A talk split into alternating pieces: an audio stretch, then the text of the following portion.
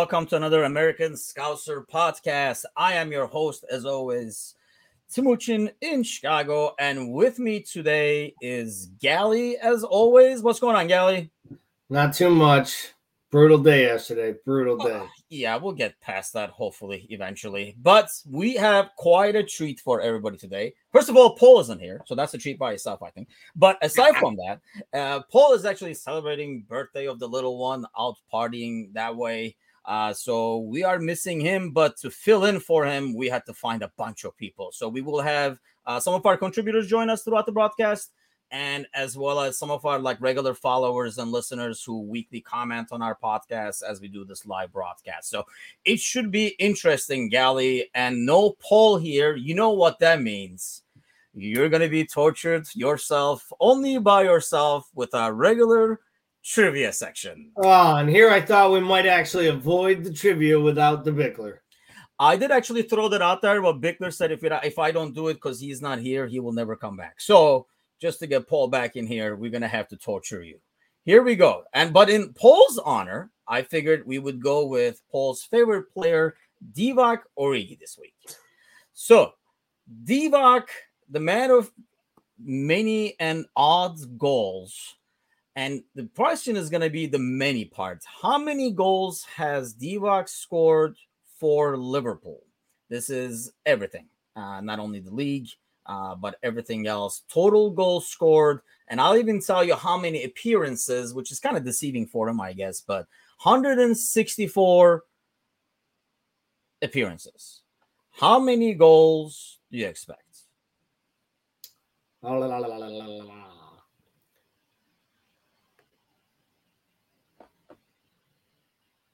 29. Uh, okay, well, that's not it.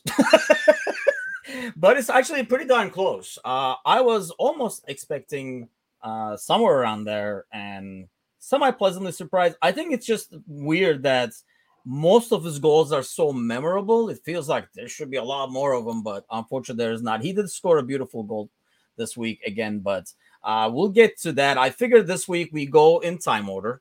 Uh, we'll come back to the answer afterwards, but we'll kind of like go yep. with the time order. Uh, we'll start with the Champions League game midweek, and then we will kind of like go from there and come to the West Ham game. Save the worst for last. Uh, I guess it will do that. Uh, so Champions League game, we kind of like talked about it, and we were kind of questioning of you know how it's gonna go and everything like that, and it probably we couldn't have asked for anything better in terms of how the game went, how the result is, and aside from probably Bobby's injury, it could not go any smoother, right? Yeah, it was a it was a perfect afternoon out on the pitch, right? Um, we were pleasantly surprised. I think most of us were calling for Tsimikas to get another moment, whether it was that match or the West Ham match. He got his start. He played well again and I thought that was great for him, for the squad, and just for the team in general. We'll, I'm sure we'll get to talking about the red card, how it changed the match, a few of the other kind of dark arts tactics that they uh, employed. But uh, all in all, what a great afternoon! What a great Anfield night. Yeah, I mean, there were some weird calls. I mean, the red card, I did not see it coming, for example. But so let's bring first of our mini guests this week. So, first off, we have Darren Daz joining us. Darren, welcome to the podcast. Hiya, hiya, lads. You all right?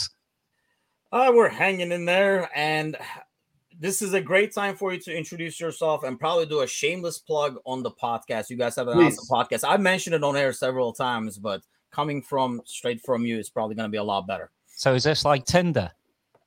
Uh, kind of, sort of, but hopefully nobody will swipe. I'm a Virgo.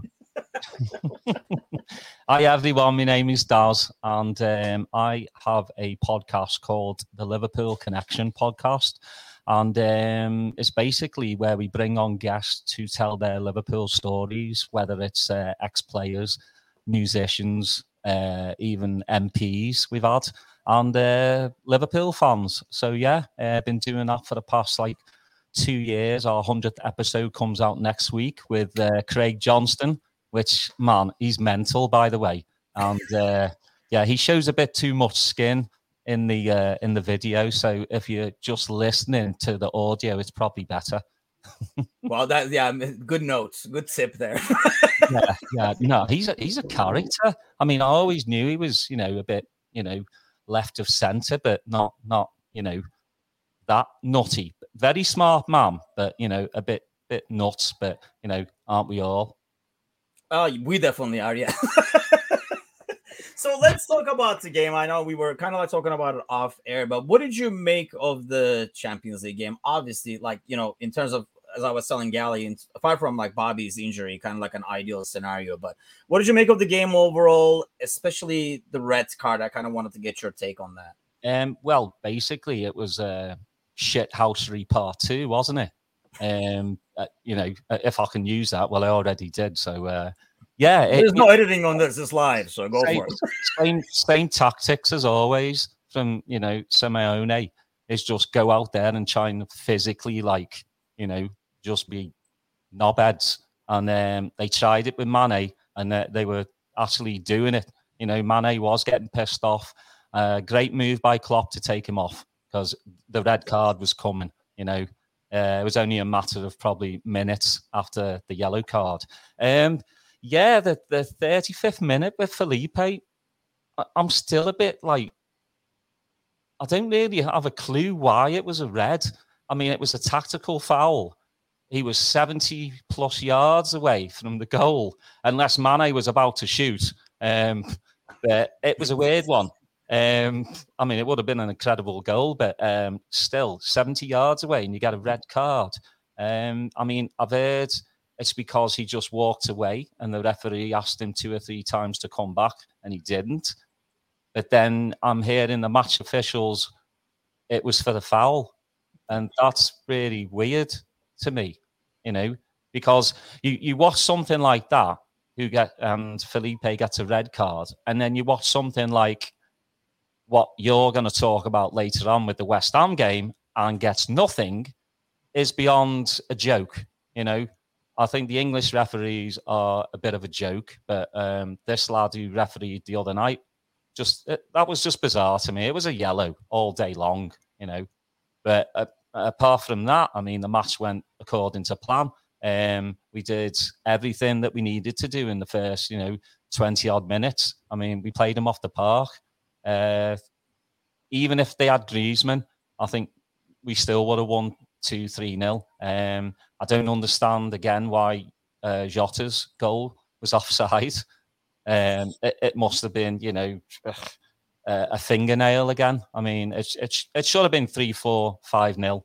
Um, and the best was when Suarez scored and it was offside. That was the best. that was the best. Um, I had uh, a couple of mates that actually were at the match, and they said it was the best atmosphere, um, you know, for a long time. Uh, and they said they really enjoyed it. They were singing from you know the start to the finish. But um, I, I'm I'm not all about like booing Suarez though, to be honest. You know, I mean, his football for Liverpool was absolutely boss. You know, he was a dickhead, but he was our dickhead, if, if you know what I mean. And I, I look at it in football terms. He's world class. You know, he did for Liverpool in three years some fantastic, I mean, amazing goals. So I look at him like that. I don't look at him like the the bad stuff he did because a lot of players do bad stuff. I mean, John Terry, you know, hello. Yeah, yeah, yeah. To somebody's, uh, you know, misses. So uh, yeah, um, two 0 brilliant. I mean, two games to spare.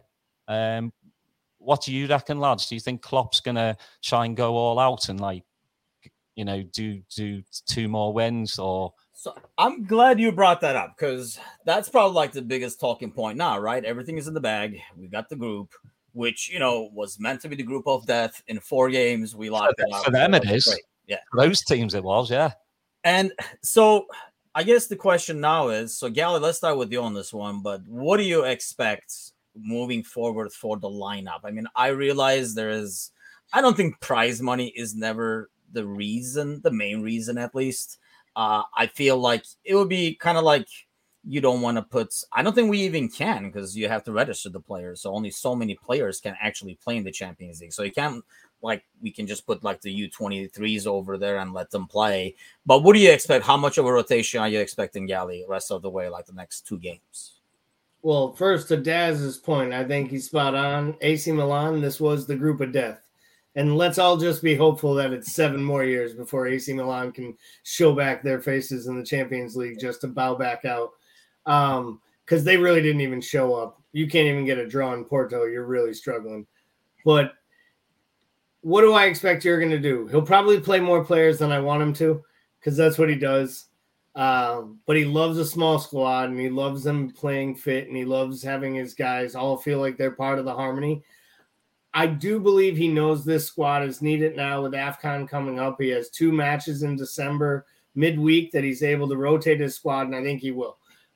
And I think you have to have so many of your players, but I think in Europe, you are allowed to play youth team players, even that aren't registered in the Champions League, i.e., what Harry Redknapp would do every year in the Europa League when he would just trot out like 14 year olds for Tottenham because they had no chance of getting past. Remember, they'd have to play in a qualifier every year. And like it was the only time Harry Kane's mom would get to see Harry Kane play was like three years in a row in the Europa League, and then he'd get loaned out somewhere. Now, you know, she gets to go sit with her dimwit son who brokered the worst contract in all of English sports. But I'll digress. As far as what we'll do, I think we'll go out there, we'll play well. I don't know that we'll win two more. You know, winning four in a row was the first time we've ever done it as a club to start the Champions League group stage, which is kind of crazy in itself. So if we get another win and a draw, that'll be great for me. We never play well in Italy, so I put nothing past what that trip to Milan will be like. Yeah, I don't even know if I'll care about the scores as much. And obviously, anytime we go, it's preseason. You know, we want to win, and you want the team to win. But I don't think I will be as bothered as long as we're kind of getting out of there injury free, especially when you go to Italy and stuff like that. I guess that would be my bigger concern than anything else. If it's two draws, whatever, really, as long as we're leaving it healthy because even this game, that was kind of like the only thing with Bobby being out, you know, for like with the hamstring and stuff like that. What do you expect, as I mean, in terms of like lineups? Do you think? I honestly did not think. I thought they had to register the certain players. The younger players couldn't be squeaked in afterwards. But if that is a possibility, do you even see us doing that or not? Really? Well, remember Jones. Jones isn't in the Champions League squad. It's because he's a young lad, so he's not re- not like technically registered in the squad, but he can still play. But he can play. Um, I would play Origi and Minamino definitely because you know obviously Afcon coming up, they've got to get games in. Um, but you play the youth as well, so a bit if Milner's fit, you play Milner. You know, uh, backline Konate, I would play and Gomez. Um, because Gomez need, needs the game time. He looks rusty. Uh, midfield, Morton.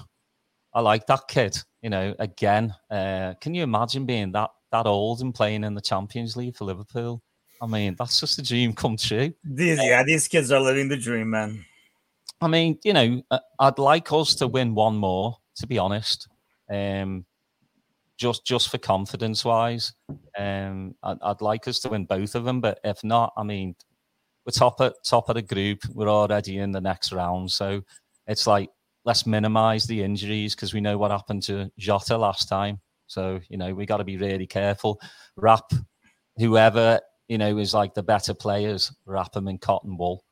You know, either keep them off the pitch or you know, go one two up and take them off as soon as possible. But yeah, I'd like a, another win. I mean, I can't stand Milan. Let's beat them. Exactly. Yeah.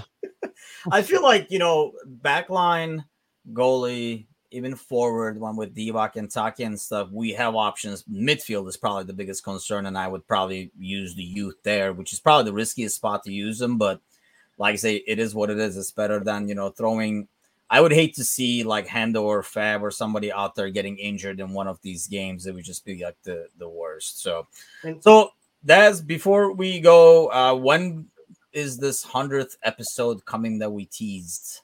Um, should be either this Saturday or Sunday. Um, that depends on the missus because the missus is the one that does all the uh, technical stuff. yeah, I'm, I'm I'm just the pretty face of the podcast with uh, with Steve. Um, but it should be Saturday or Sunday, and um, we've got a bunch of we've got about ten re- um, of our best guests to uh, actually do like a minute video for us, um, just to say you know happy uh, hundredth episode. So uh, Chris Pajak from Redmen, George Sephton, uh, Gary Gillespie, and uh, Steve Hunter, uh, a few others. So uh, yeah, very very proud to, to get to hundred. You know, when when I first started this, you know, no no way did I think I'd still be going. Um, but it's just the stories. I mean, like everyone has a story to tell. You know, um, I just did one with Alan Edwards, the former steward. Absolutely class. I mean, he's 83. Um, he's got Parkinson's now. Um, but again, it's the stories that I love to hear. Um, I'll always say I, I wish back when I was younger, I'd listen to me granddad a bit more when he used to tell the stories. I'd be like, yeah, what, whatever, you old fart. I'm going to go play football. Shut up. You know, I really wish I, I'd I could go back and like listen to what he actually told me. But now I've got a podcast where I can listen. You know, I I just ask a few questions and shut my mouth. You know, Steve might, might, ask a bit more, and, and then I tell him, I'll text him, shut your mouth, let let the guest talk. I mean, that's the whole thing, right? Having a show when you have a guest, let the guest talk. Nobody wants to listen to me or Steve let the guest talk. So yeah, especially Steve, right? Yeah, yeah, definitely. yeah, he just goes on and on and on. He, he he he actually likes the more stat stuff from people. You know, he likes to know like how somebody became a journalist. I just want the nitty gritty. I want the dirty stories. You know, yeah, that's me. But uh, yeah, I, I, can't believe it, and um, it's thanks to everybody. You know, they've, they've supported us really, really well, and I'm I'm just you know chuffed to bits. Yeah, I definitely recommend it to everybody. I know I've mentioned a few times as you were like following us, commenting and stuff like that. So it's definitely a great listen because there are a lot of good stories and definitely some big names on there. So definitely recommend it.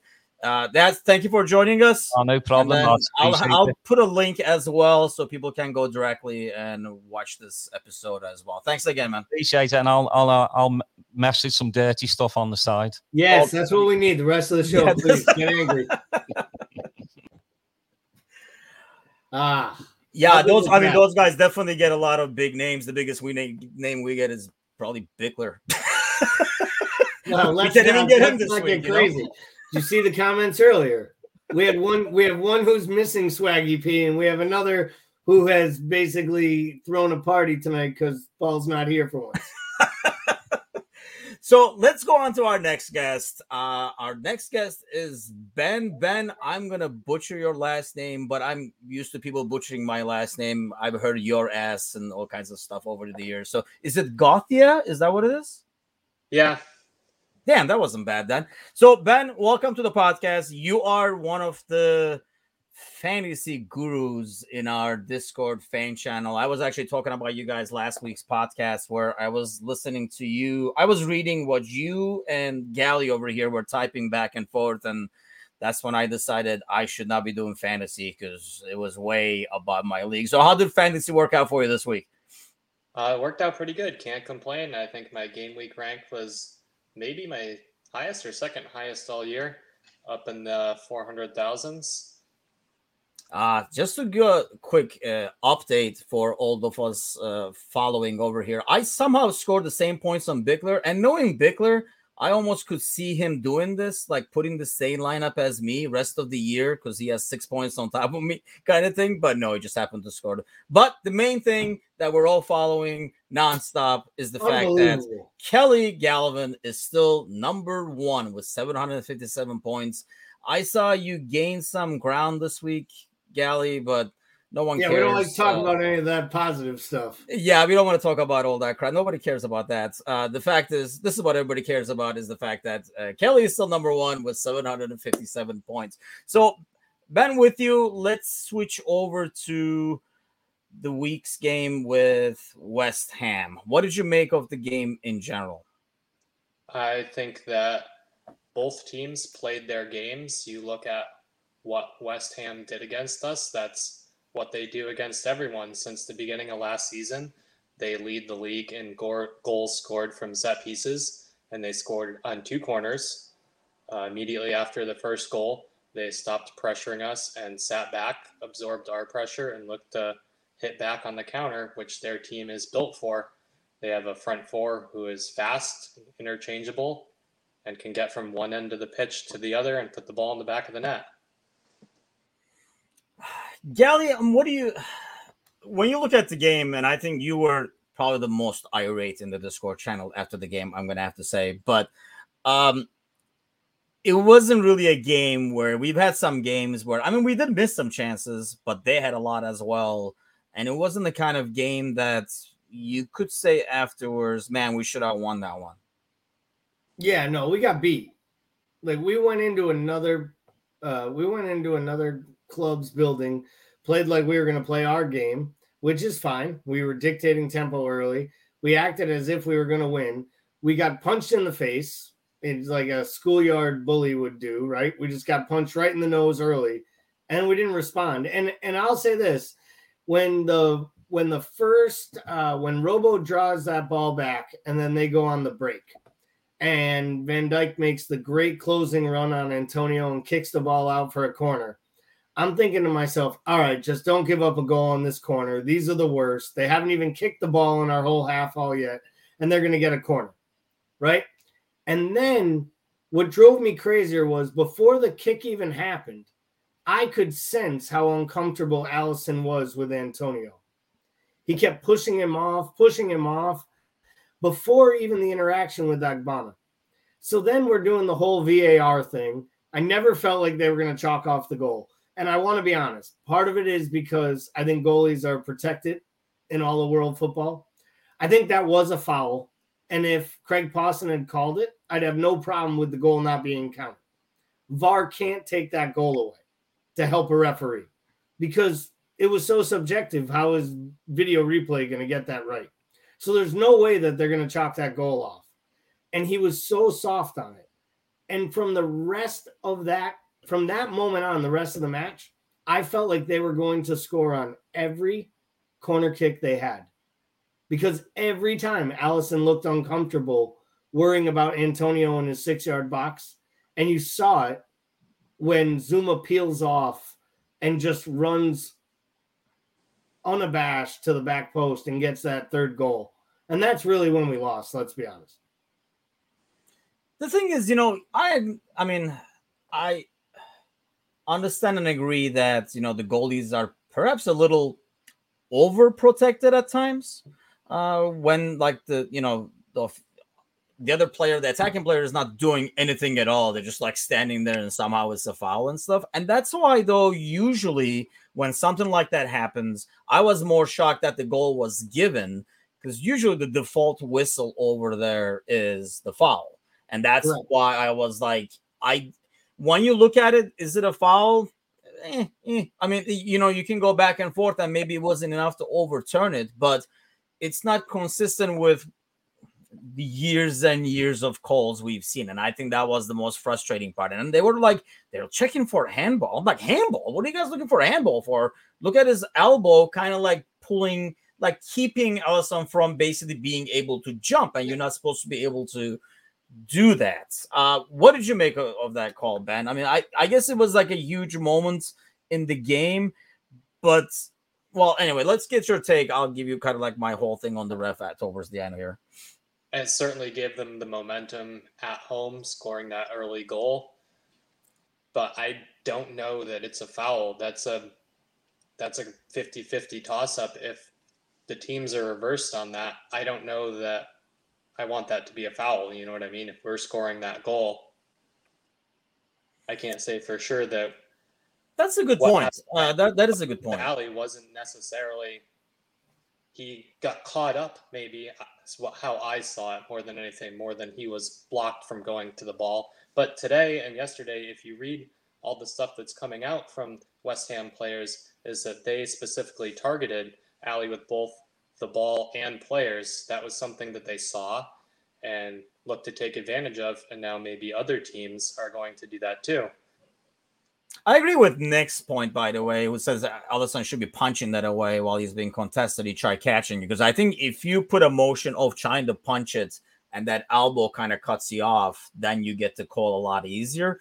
And going back to what you're saying, Ben, I mean, I think everybody tries that now, right? Like you put at least one guy in front of the goalie to prevent their motion. It looked like they kind of overcrowded it. I guess my con- concern, like moving forward, is uh, let's hope it's not a recipe for others to follow. Because, like you're saying, Gally, somehow every other corner, it's kind of like brought flashbacks of Mignolet days where every corner kick felt like we just gave away a penalty or something it looked like they could score on every one. I mean, there were two times Soucek flashed over the top. There was the one time that Zouma completely missed the net. There's the time Zouma peels off and scores the goal. And yes, was Trent sleeping on the back post? Yes, but what is Trent Alexander Arnold going to do if Kurt Zouma is running down on him free and nobody hits him? He's going to do nothing but get run over. That's what's going to happen the only person there that could have done anything is Alisson, and it only would have been if he wasn't so preoccupied with Antonio. But here's the thing: not every team has a linebacker that they can line up on your goal. Like that's the thing. Like you know, you look at Antonio in that uniform, we all marvel over Traore, right? Because he just runs and he fills the Wolves jersey. Antonio is just as big as Traore, but he has actual footballing skills inside his boots it's pretty amazing, actually. And it's not a surprise that that team is third and two points off the top, which is ridiculous in itself that West Ham is in a title race. Too bad he doesn't do shit for my fantasy team, man. I've had him on there and he kind of like sucked. Well, like you don't get points for like harassing the goalie in a corner kick. I just realized. But so Ben, what did you make of that goal in the Trent thing? Because I know what you're saying, Gally, but if Trent at least tries couple of things can happen there. Uh, like you're saying, nothing could have ma- mattered, and Zouma still gets the header in. Or I don't know, because of the challenge, Zouma can't get the header that he wants to really in.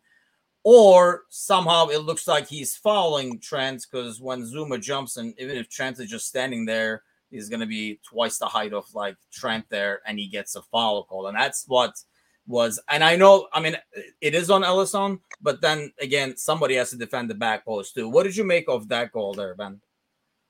You're right. Someone does have to defend the back post, but you look at their whole team. You talk about Antonio filling out his jersey, but their whole team is big and strong and tough in the air. And they added another player in Zouma in the offseason who fits that bill. They got Soucek and Rice, who are also very big and physical in the box. And maybe we're a little bit overmatched, but maybe we also don't have to worry about it as much going forward because not every team has a Cresswell who's whipping in the crosses and the corners. You know, he had eight assists last year. That's big numbers from a defender. We know that from our defenders. And with all those big, strong people in the box, maybe they can just kind of overrun just about any defense, not just ours. Did you have a problem with the lineup at all, or like how we? I mean, the lineup in terms of the starting eleven and how we lined up on the field, Ben. I think that lineup pretty much picks itself. Uh, you know, we are in the Discord chat. I don't think that anyone had any real problems with it. You look across the front three, that's who's available. Same thing in midfield. I guess maybe the only thing you could talk about is who Virgil's partner is. I think that Matip was a good choice. I think that you could also have seen Konate in there. I don't think he's played himself out of a job next to Virgil. I think that Matip and Konate will kind of rotate through both our more important and less important matches. But that's just who we have. That's the system that Klopp's going to play. And that's the players that we have who fit into it. Yeah, that's true. And I don't know if it's like, especially after the Brighton game, I know there was like a lot of talk about like some of the similarities between the clubs. Are they similar? Are they not similar? And stuff like that. But I do agree with Nick in terms of like I feel the same way. Midfield becomes the issue because the mid, the way we line up midfield protects that back line, and when midfield can't do that, I think the the back line kind of gets exposed to, I guess, how we play in that system. The midfield is a lot more important. Who else were you going to start though instead of Ox? That's the only position that you really could have done anything about. That's the problem with the players that we have fit right now. And I, yeah, I agree, and I think that's like the main issue. Did you have a problem with the lineup at all, Gally? I didn't have a problem with the lineup. Um, you know, I, I'm a firm believer on playing people on like pure form and merit, and I think there was maybe some idea to maybe play Tsimikas at left back. I know Klopp wouldn't do it in a week where he says we're not going to have a conversation about Robertson not being my starting left back. I think it would have been smart to give him a Sunday off before an international break that he's going to go play every minute that Scotland has to play and play two road games. Like I think you have to manage people's minutes and think ahead, and that would have been a smart decision. And I also think that we could have used a better ball in on the set pieces and I think we've seen so far that Tsimikas has the best set piece that we have outside of Trent taking free kicks, of course. Um, but you know, I I just think that would have been maybe the one option. I'm with Ben. You know, could Konate have started to maybe offset the strength in the air that they have with Zouma and Ogbonna and Antonio? That might not have been a bad shout. But Matip played great midweek, and I think he probably deserved to play and start that match. You know. Yeah, I agree. Ben, before we let you go, any fantasy tips? Not for Gally. We used to have Gally as the expert, but then he has been exposed over the last few months. So uh, we're asking guests and Kelly now for tips. So did you have a tip moving forward? Unbelievable, Ben. well, that was going to be my best part. To ask Kelly, but she's not answering my texts. But I do. My daughter is uh, three points behind me, I believe, and I have two free transfers. So I was waiting to see what she does this week, and maybe I'll copy her. Ah, that's a good tip. Too. So always needs somebody in the family to kind of chase. The, the smartest thing you can do is find a smarter woman in your household and cheat off of her score. It's working for me so far. I, I picked up some points this week. She's Captain Mo all season, and that's what's really carried her. She had Trent this week, so did I. She's got Diogo Jota though. I think that uh, he's probably one to get in because if you listen to the reports on uh, Bobby's injury, he's probably going to be out until around Christmas, and right after Christmas is Afcon. So it looks like he's set for a few months to be starting in there. Seven point five million. He's a midfielder who plays as a number nine, so he gets an extra couple points for goals. That's pretty good in my opinion. Yeah, well, I can tell you guys by personal experience, captaining Salah every week. Having Trent and Jota on the squad gets you 52nd in the league right now because that's what I got going for me. Ben, thanks a lot for joining us. Hope to see you again soon, and we'll talk to you on the Discord fan channel. Bye, Ben. So now let's continue with the West Ham chats. Uh, yep. So we're gonna bring one of our contributors over here. Uh, his article left alone. Uh, I don't know how Barack does it. Maybe he can freaking tell us when we bring him on. But this guy puts out his articles within like 30 minutes to like an hour after the game. I'm barely kind of going back to my regular breathing by then. So it would be no way in hell I'm like writing and submitting a piece by then. But let's find out from the man himself. Barack, what's happening? How is it going? How the hell do you get a piece out? Are you writing during the game or how does that no. work? No, I don't write during the game. I uh, I go sit in front of my computer as soon as the game is over and just crank it up. Ah, see, like not much I could have pulled with that. So going back to your piece and talking about that, um, you know, where do you put? I don't want to say the blame, but moving forward, where do you, where do we have to see the improvements? I guess to turn, I mean, the last couple of results around.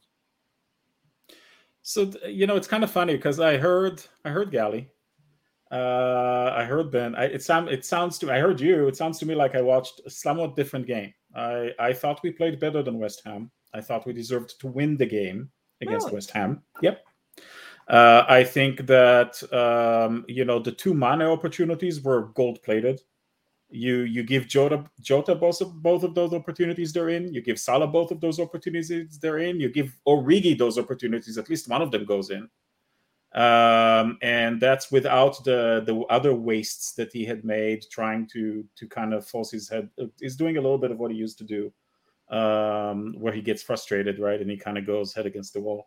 Uh, I think that uh, we, as I, the title of the the the the column says left alone. I mean, I think Robo was leaving Van Dijk all alone, and that's because Mane was also not helping on the left flank. I think our left flank was the one that was actually exposed. I know there was that West Ham played a, a lot of spent a lot of time on Trent side, but they didn't do anything useful from there.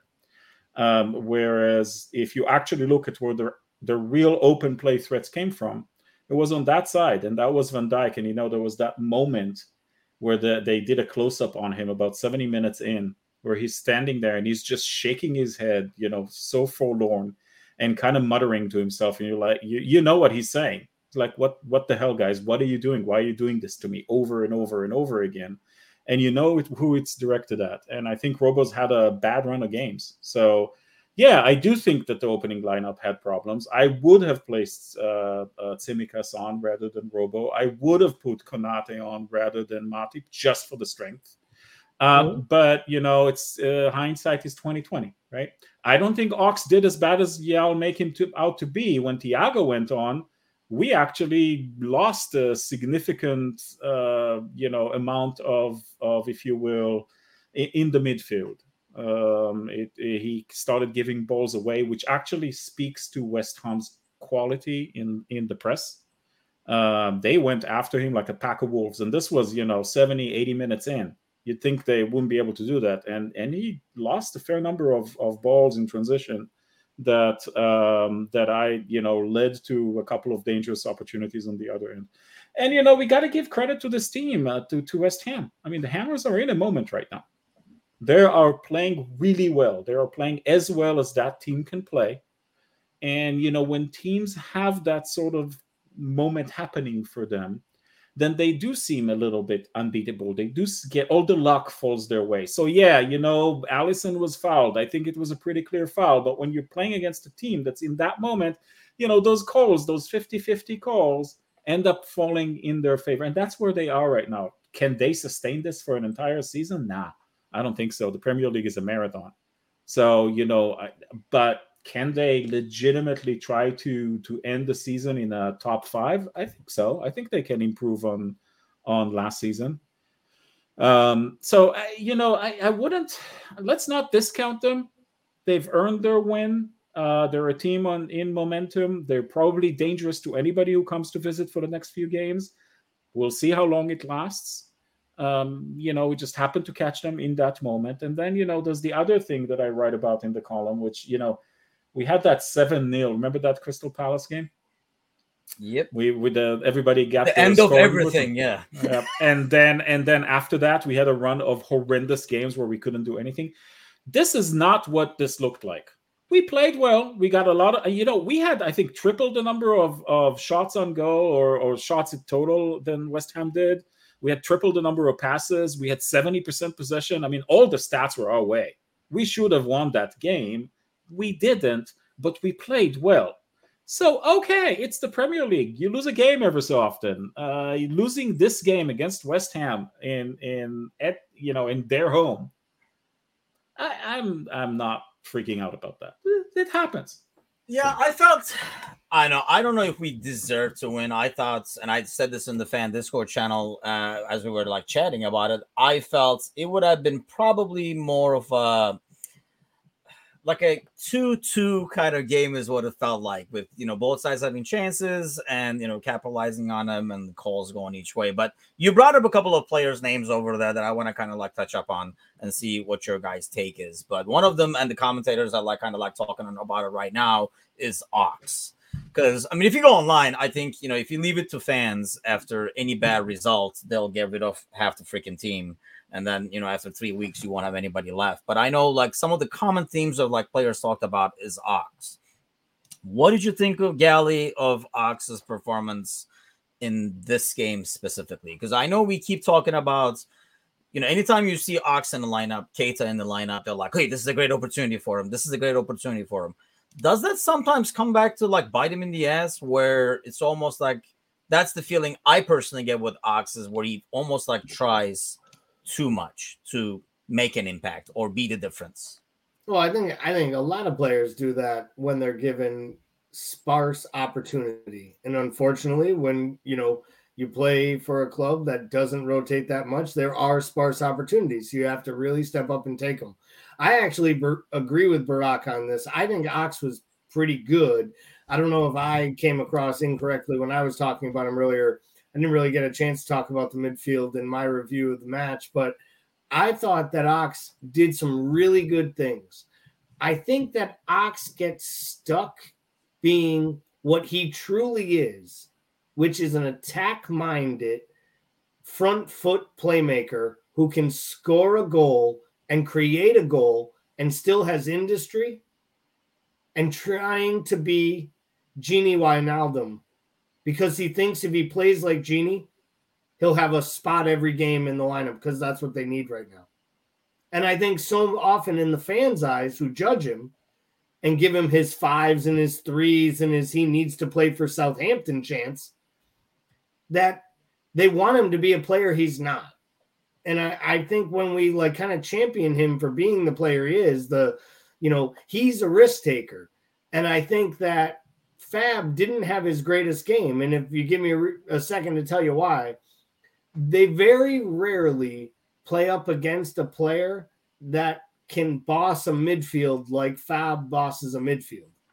And he had to play against two of them who do it in unison together as happily as anyone else on the pitch. What Soucek and Rice do to sit in front of that back three absolutely nullified what Henderson and Fabinho do, which is drop up and come back, break up play, and then create the, the immediate counter.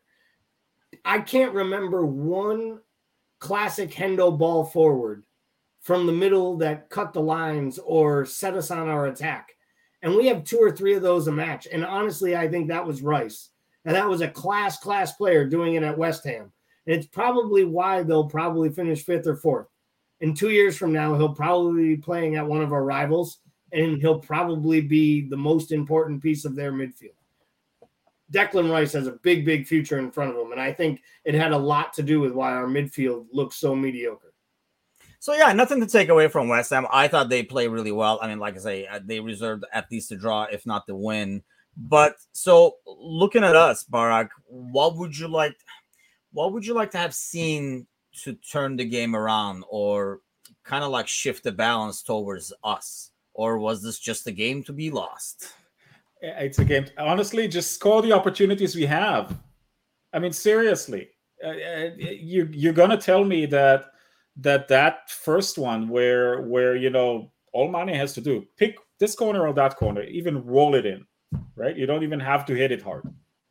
That's a goal, right? Just score the damn things that you're given. Uh, you know that's the that's the difference. Uh, otherwise, again, I just pulled up the stats. I I perhaps was exaggerating a little bit, but not that much. We had more than double the number of shots they had. We had almost three times as many passes. I mean, uh, you know, it's they had three corners and they scored two of them. You know, that happens in in football. You can't avoid it. It's one of those things that happens sometimes, and it happens with a team like West Ham, where again they're in a moment. So this is their style of play, and because they are in a moment, the things they do well, they're going to do exceptionally well. Right? That is that's the entire magic around around being you know having momentum behind you. But at the same time we played a better game. You know in if we finished our opportunities we would have emerged with an exciting you know 5-3 and it would have been like one of those games that then we like to watch 10 years later because holy shit do you remember the 5-3 game against west ham? It ended up being 3-2 because honestly I, going to say this again. Mane's finishing really sucked he cost us this game, in my opinion, uh, just by not just by not sticking the ball in the goal, which is what he's supposed to be doing. So Dave Leza says it's all about the finishing, and which was pretty much what Barak is saying when it comes to Mane. I mean, we did have our chances, but then again, they did too. Apart from like you know a couple of last second Van Dijk tackles, they were away from those in terms of like getting those chances. And yeah, they, they did come from the same wing. My, my friend, West Ham had seven shots, three on goal, three on target. They had three shots on target. But here's the thing how many last ditch tackles did that take? Sure, sure, Sure, that's the point. So here is another thing to be encouraged by, right? We got Van Dijk back. You know, I didn't know how long it's going to take him to kind of find his mojo back because yes, he came back from this horrible injury, but it can take a year easily for for somebody to come back from that sort of horrible injury and get over the mental stuff that goes in your head when you go into tackles, the, right? And we've been seeing it with Van Dijk. right? He's been a little bit, you know, a little bit off in situation. He wasn't off at all. He was there, and and he was, you know, accurate and he was you know he felt like he was back into that you know maybe not quite as good but 99% there as being that rolls royce in defense right? That's really good. That's encouraging for us to do but that's part of our team. That's how we play right? So we have a van dijk there that can be a cover for you know the way we mess up because we're constantly going forward and trying to like you know chomp on everybody's necks right? We are a pack of wolves ourselves in many ways um, and so, you know, that's part of our game. I'm I'm not concerned about that at all. When it comes down to the bottom line of the game, West Ham had three shots on goal. Two of them went in. right? One of them didn't. And then we had the own goal by Alisson, which is extremely unfortunate, a 50 50 shot. And I think on, on any other day, it might not have been given, right? Different referee, different wind, different whatever it might be, the mood of the. Of, you know, this at Anfield, this would not have been given, right? Yeah, I home. agree for that. And that's. Right? And that's kind of is probably like my bigger one of the bigger problems with refereeing in the Premier League. I know I think Daz earlier was talking about it in terms of the inconsistency, and then when English teams go to Europe, they're kind of shocked with the refereeing there, and they're like, "How was that a red card?" Well, that's actually the rule, man. That is the red card. You guys kind of like get away with stuff in Premier League sometimes, or it's very inconsistent in Premier League. I mean, just this weekend there were like three, four calls where they were very similar, but they were called very differently in each game and stuff like that. What do you say, Gally? I mean, with one thing with Van Dijk that I've noticed that has gotten a lot better, especially like since he's gotten back, is how the balls he cuts on defense are turning into instant like passes and stuff. Uh, for a while, right before his injury, I thought that's I think was one of his strengths that makes him one of the best is he does not just head the ball away.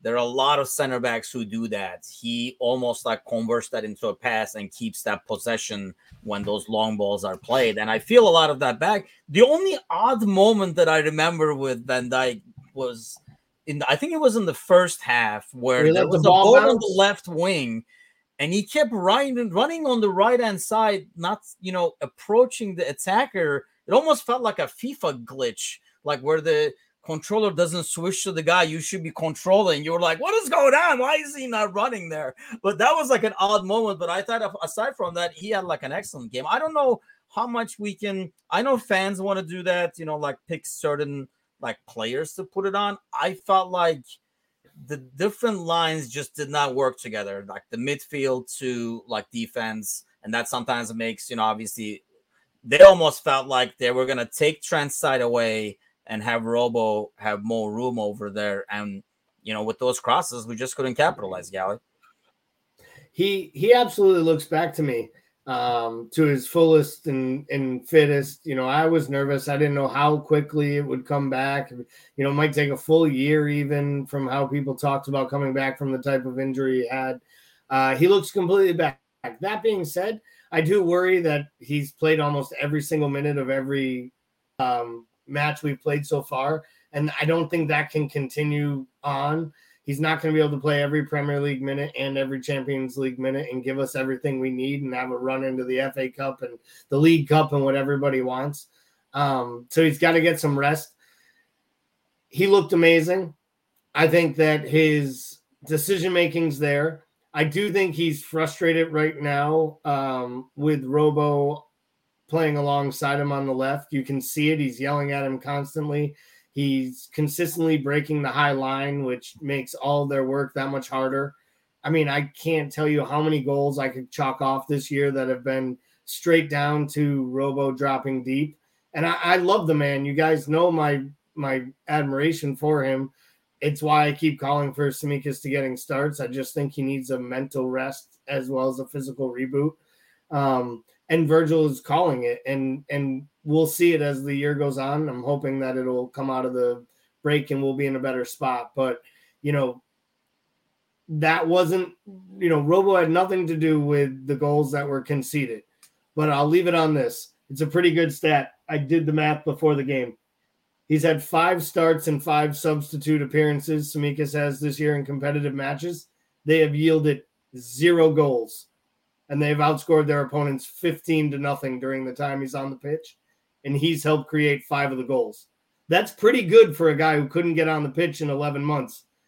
And if you were ever going to actually look a guy in the face and tell him he deserved to start regardless of the class of the person in front of him, that guy would probably deserve a start, even if he might actually be half asleep while you told him and not know you were even telling him.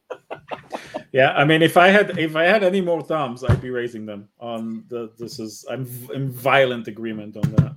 Yeah, unfortunately, the international break does not help Robo's cause. But uh, Barak, I know you had to go, but before you go, wanted to see like so.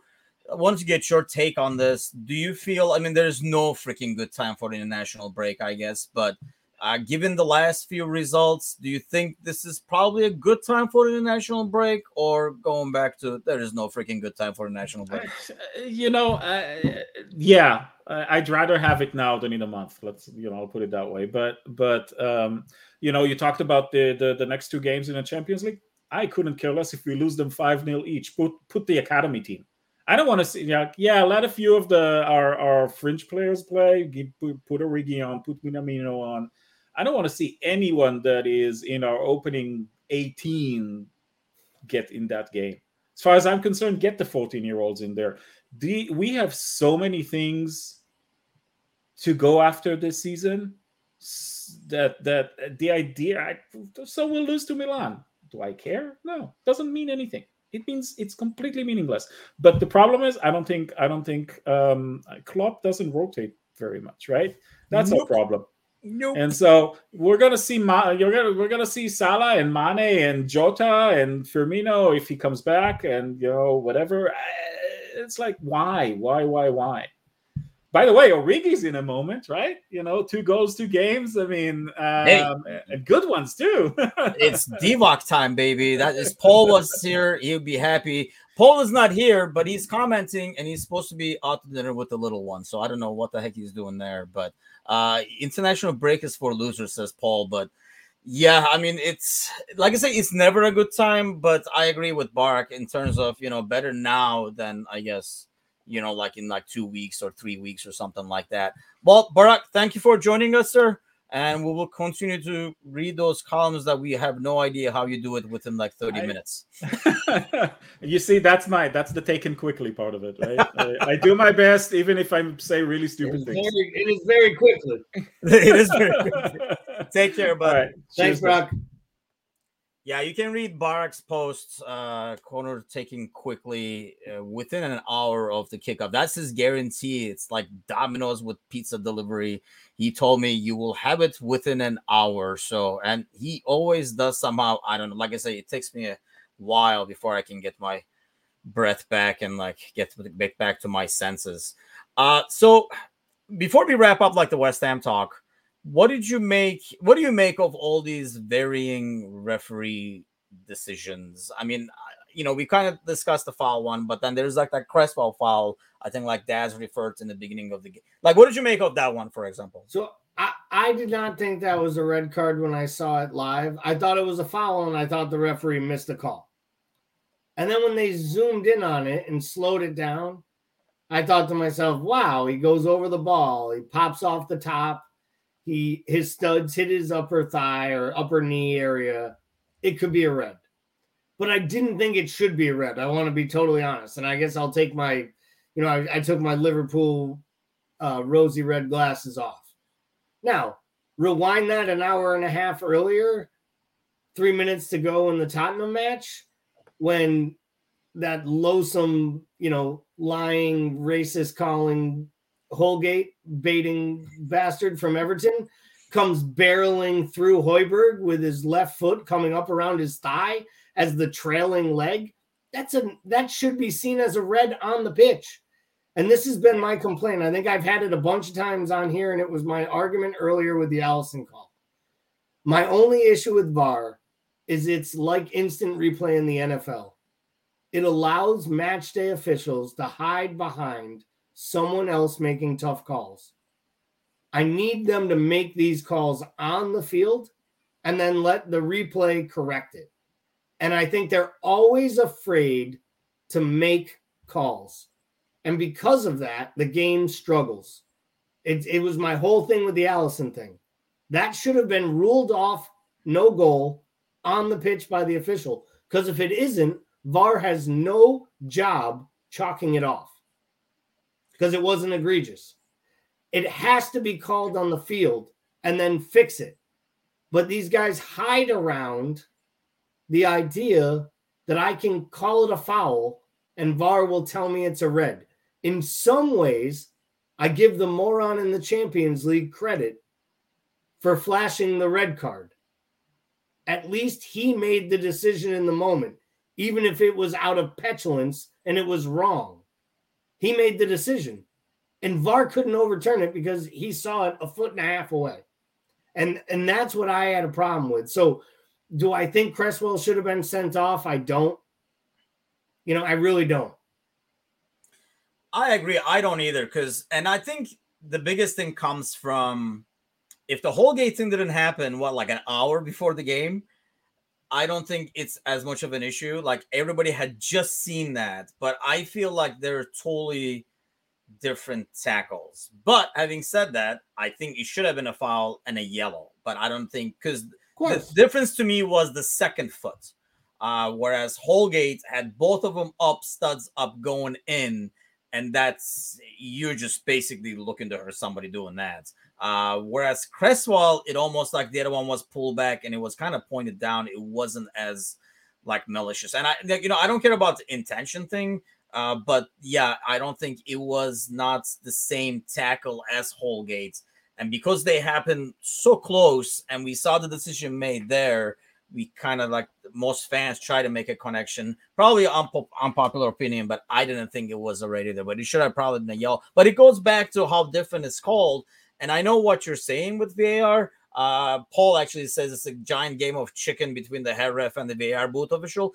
And I feel like as a ref, they would rather especially when it comes to these red cards things. That's why it was perhaps so shocking to all of us that in the Atletico Madrid game, the guy just showed the red because nobody in England has the balls to do those balls to do that. Starts with the red and then possibly take it back. I think they would rather say yellow and then come back and say yellow. Nope, here is a red because we washed it and stuff like that, as opposed to make the big call right there, right then. VAR just basically has hmm. become. Mm kind of like something to fall back on. They're like, oh, I'll show a yellow or I'll, you know, I'll let it go. If it's, I mean, like Pogba's thing.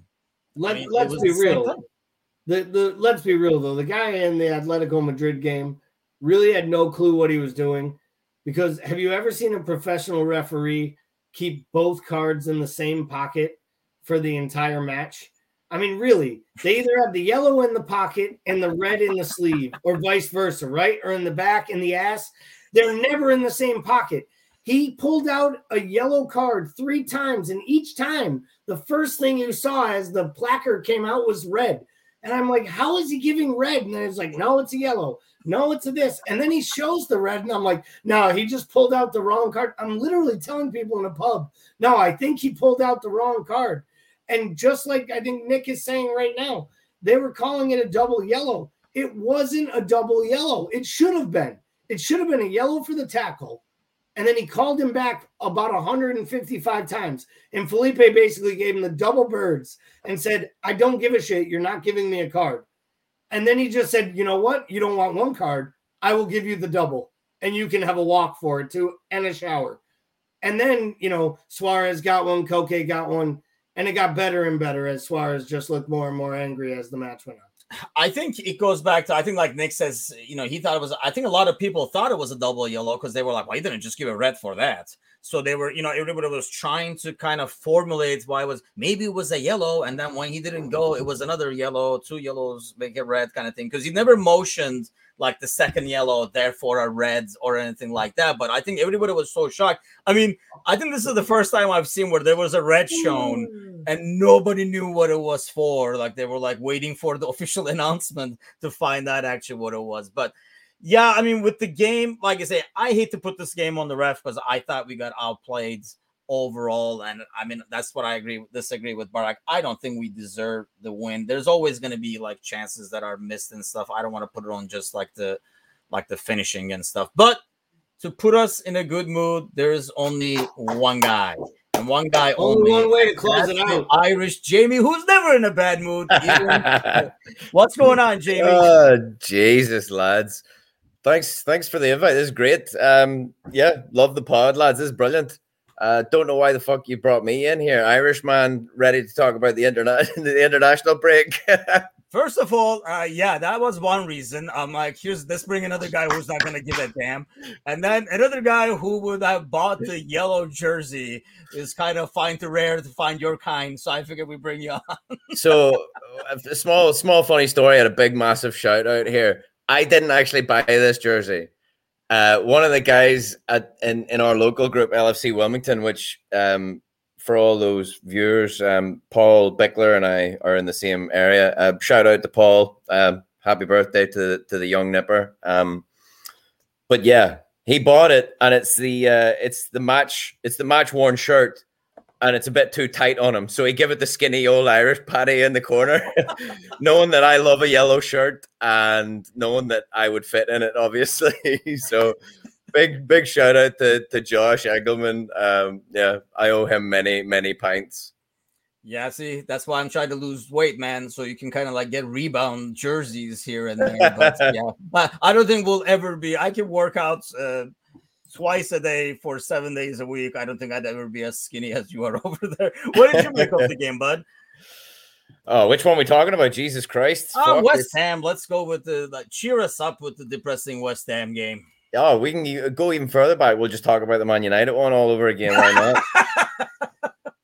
I, I, honestly, I think we're still in that sort of hangover, aren't we? I mean, midweek Europe obviously drained us, but yeah, West Ham I mean, I, I, sat here and listened to what you guys are saying. A lot, a lot of good points. Um, ben was absolutely spot on. The West Ham lads definitely targeted um, quite a lot of our players and, and done well at it. Um, but I'm kind of in between. I, I mean, I, I, definitely get what Barak's saying. Like, I, I do love Barak and his corner taken quickly. Um, and I do think, you know, on a on a different day we could have won that. Um, Sadio definitely uh, the, the, the, second attempt where he dives down the diving header, I was like, just put your butt on it, you know, just just casually glance that one in. But I, the way it was coming into the box, it was like it took forever and it, it wasn't quite volley height. It, I mean, I don't know.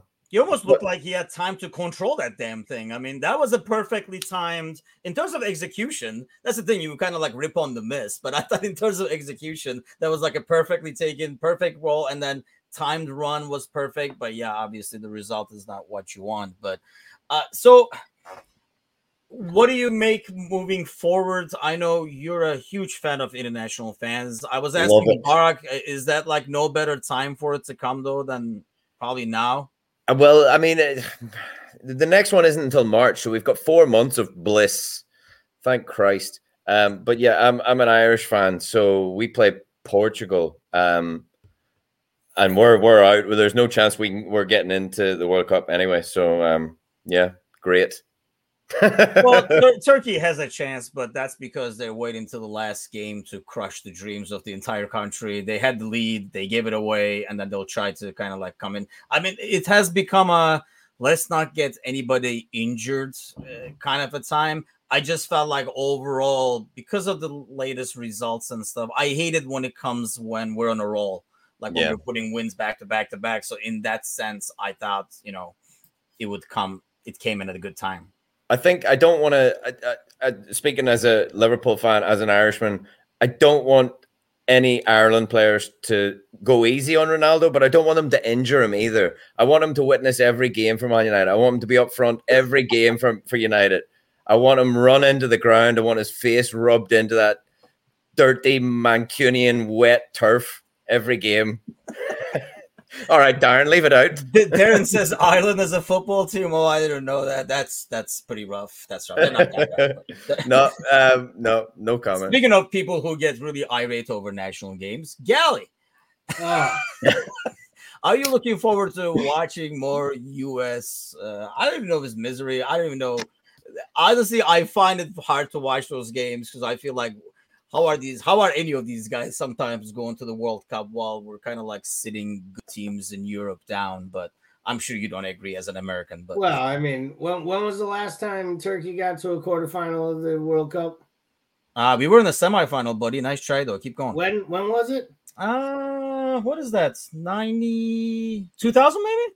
Right, well, They lost to Brazil? Con- Con- They were third, man. Don't be talking smack. You know, I'll has take teams in the somebody- quarterfinals or I'll advanced. take from- somebody else talking smack about Turkey, Well, do but I'm not taking. I mean, I'm being honest with you. We, the, you, you- you're ripping an entire region. CONCACAF has had multiple teams in the quarterfinals from 02 forward. You're talking about sometime in the 90s. So I, but I'm When, with when was the I'm- World Cup in in USA? That was the last time Ireland were were through the, past the group stages. And we're going to be Poor. Jamie is just counting appearances. Ninety four was it? Ninety four? Yeah. I, I have no I have actually no bearing on this one. Uh the Mexico game on Friday night, I have no idea Yeah, ninety what, what to expect from it. The team is crazy. They have a terrible manager. You know, they have a terrible coach. I actually think they have real talent now for once and have a base. They just need an actual football mind to actually help these kids learn how to play and and kind of continue what they're learning in Europe. And they they got sent overseas to learn how to play, and then they roll back home and they play for an MLS manager who tells them to basically go out and play like a 4-3-3 and play like crazy people. So There's the dirt. uh, you know, that's a skit. That would actually these work. comments are getting out of hand. They are getting out of hand. But here, here's what we can expect. This is the good news. I I have to watch that game on tape delay because me and the wife have a black tie and uh, fancy sneaker affair for a local boys and girls club uh, that my wife um, volunteers at on Friday night. So I'll actually be going out dressed up like an adult for the first time, uh, hopefully getting drunk in public with my beautiful wife. She'll probably be telling people how much better at fantasy soccer is she is than Would me. be lying. Uh, of course, it won't be a lie; it'll be the truth. Um, and we'll both be able to avoid watching the train wreck that is Mexico beat the United States probably three goals to nil.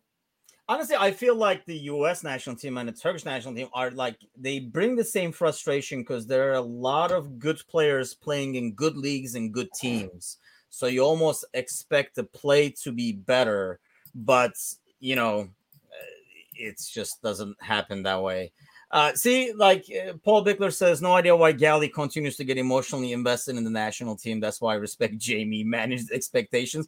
I'll be honest, we do not want that changing because I love the thing about international breaks that I personally love is the rants you get from Galley afterwards. So that's like the best part of it. So speaking of, since Paul mentioned, and we all know his favorite player, let's go back to our trivia. So we you're the Google man, Jamie. Did you Google the answer for us? I actually didn't. I didn't. I wanted to. Really? I- What the the- hell is wrong with some of the Google, comments were in there, so I wanted to. I was keen to know the answer to this one. So 164 appearances. Like I say, with him, it's kind of hard because a lot of them are, you know, clubs substituting him in at the 89th minute and things like that, I'm sure. But he has 38 goals in total. And you know what the odd thing of that is? I can recall easily like 15 of them or so, like very vividly in terms of how he scored it. Because either it was like a great goal, like I remember the one he scored against Everton, the one we trashed him. I think it was like the League Cup. Like he brings this ball down, like he just caught it and put it on his foot and scores. Obviously, like the Everton 95th minute goal, the Champions League. It feels like I can remember uh, out of 38 because I can remember so many of goals. I actually thought it was going to be a lot higher. Your favorite goal from Divock, Jamie? I might know the answer, but give me your favorite goal. I mean, it's hard to look past Madrid, um, because that's when you knew it was it was done, right? Um, like that's literally two seconds after that, the the the corks were flying off the champagne bottles. Um, and that's no word of a lie. Like the bar we watched it in, we absolutely soaked it. Like it, it absolutely. They've still got champagne stains on the ceiling, um, which is brilliant because it's since changed hands. And anyway, um, the champagne stains will always be there. Um, but yeah, I mean, I love the Everton goal just because of the celebration. I mean, grabbing the ball and bringing it back to the halfway line like he wanted another. Like Divock doesn't know how to celebrate too much. like I loved what was it against Villa where he gets the kiss in the crowd. I mean, he, he scored some brilliant goals, like some brilliant goals. What do you have, Gally? I mean, I just out of probably the top three is obviously the corner taken quickly. Yeah, uh, the Everton and the Champions League. But I mean, which one is your favorite? It's kind of like a tough. I mean, how many attackers can we talk about? Especially like a guy like Divock, and we can't decide his best goal because there's like so many big ones. Yeah, I mean, the, the, I, I won't go to the Champions League final because I kind of thought that game was over the moment I found out we were playing Spurs and not. Oh, um, but uh, yeah, I mean, it was it was for a trophy, right? I mean, it was a trophy. There was a trophy on the line that day. We all thought Harry Kane was going to. My win. favorite, my favorite joke about Spurs was uh, what was it? They're playing like Donut FC because they've got nothing in the middle. um yeah, so the I I will I will say the corner taken quickly because of the moment. Um, just the look on his face when he does it, that look when he looks back at Trent, and he he almost looks at him to be like, Are they gonna let me keep this? Does this count? Is this real? And he just starts running towards the corner. Um, there was and another thing, how many goals how many goals have an actual song written after them? He's only got little arms. He's only got little arms. uh, but there was also one like early, early on in his career in Europe. I, I want to say it might have been like in a Europa League with when Rodgers was still the manager against Sevilla, where he like came down the right wing and he basically took a ball off the volley and took it like chest high and kicked it into like the upper right hand corner. It was one of those European nights. And it was right when he was like the young, when we thought he was going to kick on and become like the world superstar he was supposed to be. I mean, everybody forgets, and you know, 2014, he displaces Lukaku at the World Cup as a 19 year old kid as the starter for Belgium. And then we sign him and send him back to Lille on a one year. You know, it's it's supposed to be those moments and then some. And instead, he'll just be the guy who leaves on a free transfer. And we all have more memories than he actually gave us. But who gives a shit? Because he gave us all the memories. And yeah. they were actually worth it in the long run because he never asked for more. He never whined about playing time. He never caused a problem. He never stirred up the grounds. He never asked for more money. Hell, he wouldn't leave when we wanted to sell him because he was like, "This is too good." Every three months they let me play, and I score goals, and they write new songs.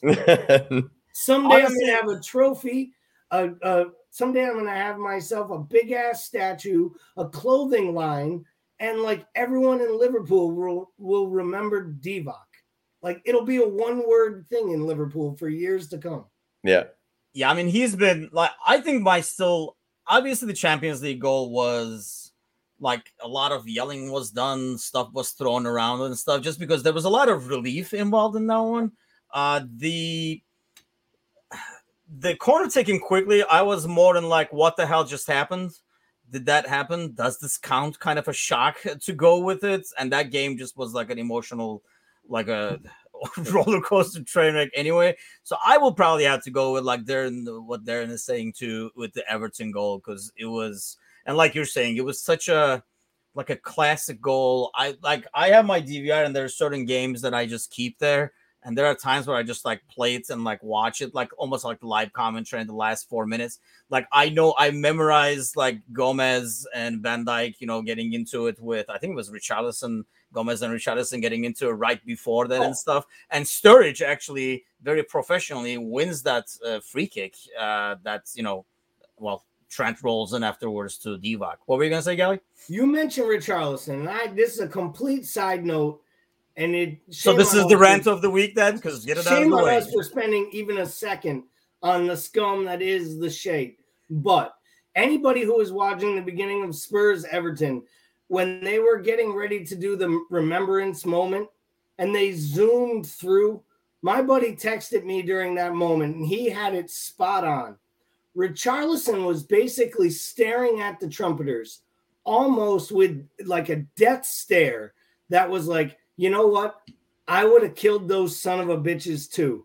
And then as the game started, he almost looked like he had an anger about him that he was like delayed for this moment of silence with those crazy ass eyes.